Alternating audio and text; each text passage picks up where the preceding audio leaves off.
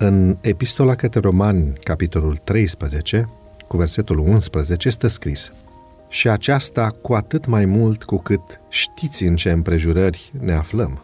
Este ceasul să vă treziți în sfârșit din somn, căci mântuirea este mai aproape de noi decât atunci când am crezut.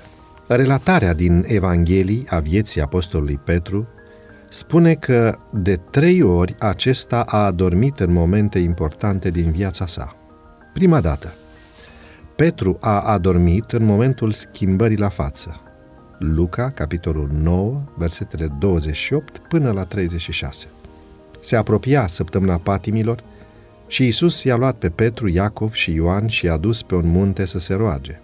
În timpul rugăciunii, fața și hainele lui au început să strălucească și, în acel moment, Moise și Ilie au apărut în slava lor și au vorbit cu el.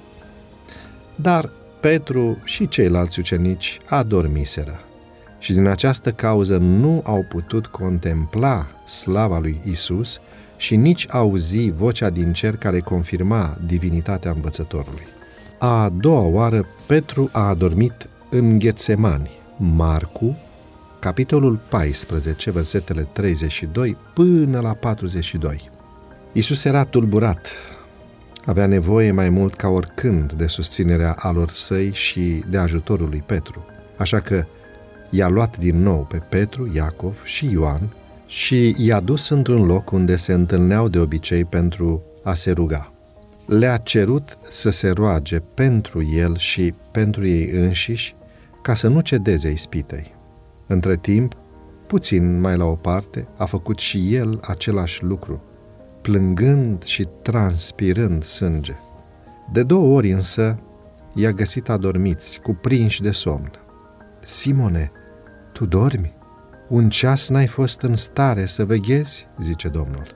A treia oară, Petru a adormit în închisoarea din Ierusalim, lucru relatat în Faptele Apostolilor, capitolul 12, de la versetul 6 până la versetul 11. Irod, tetrarhul, îl ucisese deja pe Iacov și voia să facă la fel cu Petru pentru a intra în grațiile iudeilor. Dar Petru, prins în lanțuri într-o celulă între doi soldați, dormea liniștit. Un înger al Domnului l-a lovit în coastă pe Petru pentru a-l trezi și a-l scoate din închisoare. La fel ca Petru, dormim uneori când trebuie să fim treji și să veghem. Dormim când Dumnezeu își manifestă puterea pentru noi, când ne întărește credința și încrederea în El, când vrea să ne pregătească pentru momente dificile prin care trecem ca să fim încercați. La fel ca Petru, dormim când Isus așteaptă colaborarea noastră responsabilă, dedicată și activă. Dormim inconștienți când El este preocupat de faptul că în joc se află mântuirea sufletelor. Poate că dormim ca fecioarele neînțelepte care așteaptă venirea Lui. Atenție! Pavel ne spune, citez, este ceasul să vă treziți în sfârșit din somn, căci acum mântuirea este mai aproape de noi decât atunci când am crezut. Să-i cerem lui Dumnezeu astăzi să ne ajute să veghem și să ne rugăm în orice clipă și astfel vom fi pregătiți să înfruntăm provocările vieții. Ne găsești și pe Instagram la devoționale.ro Devoționalul audio de astăzi ți-a fost oferit de site-ul devoționale.ro în lectura pastorului Nicu Ionescu. Îți mulțumim că ne urmărești!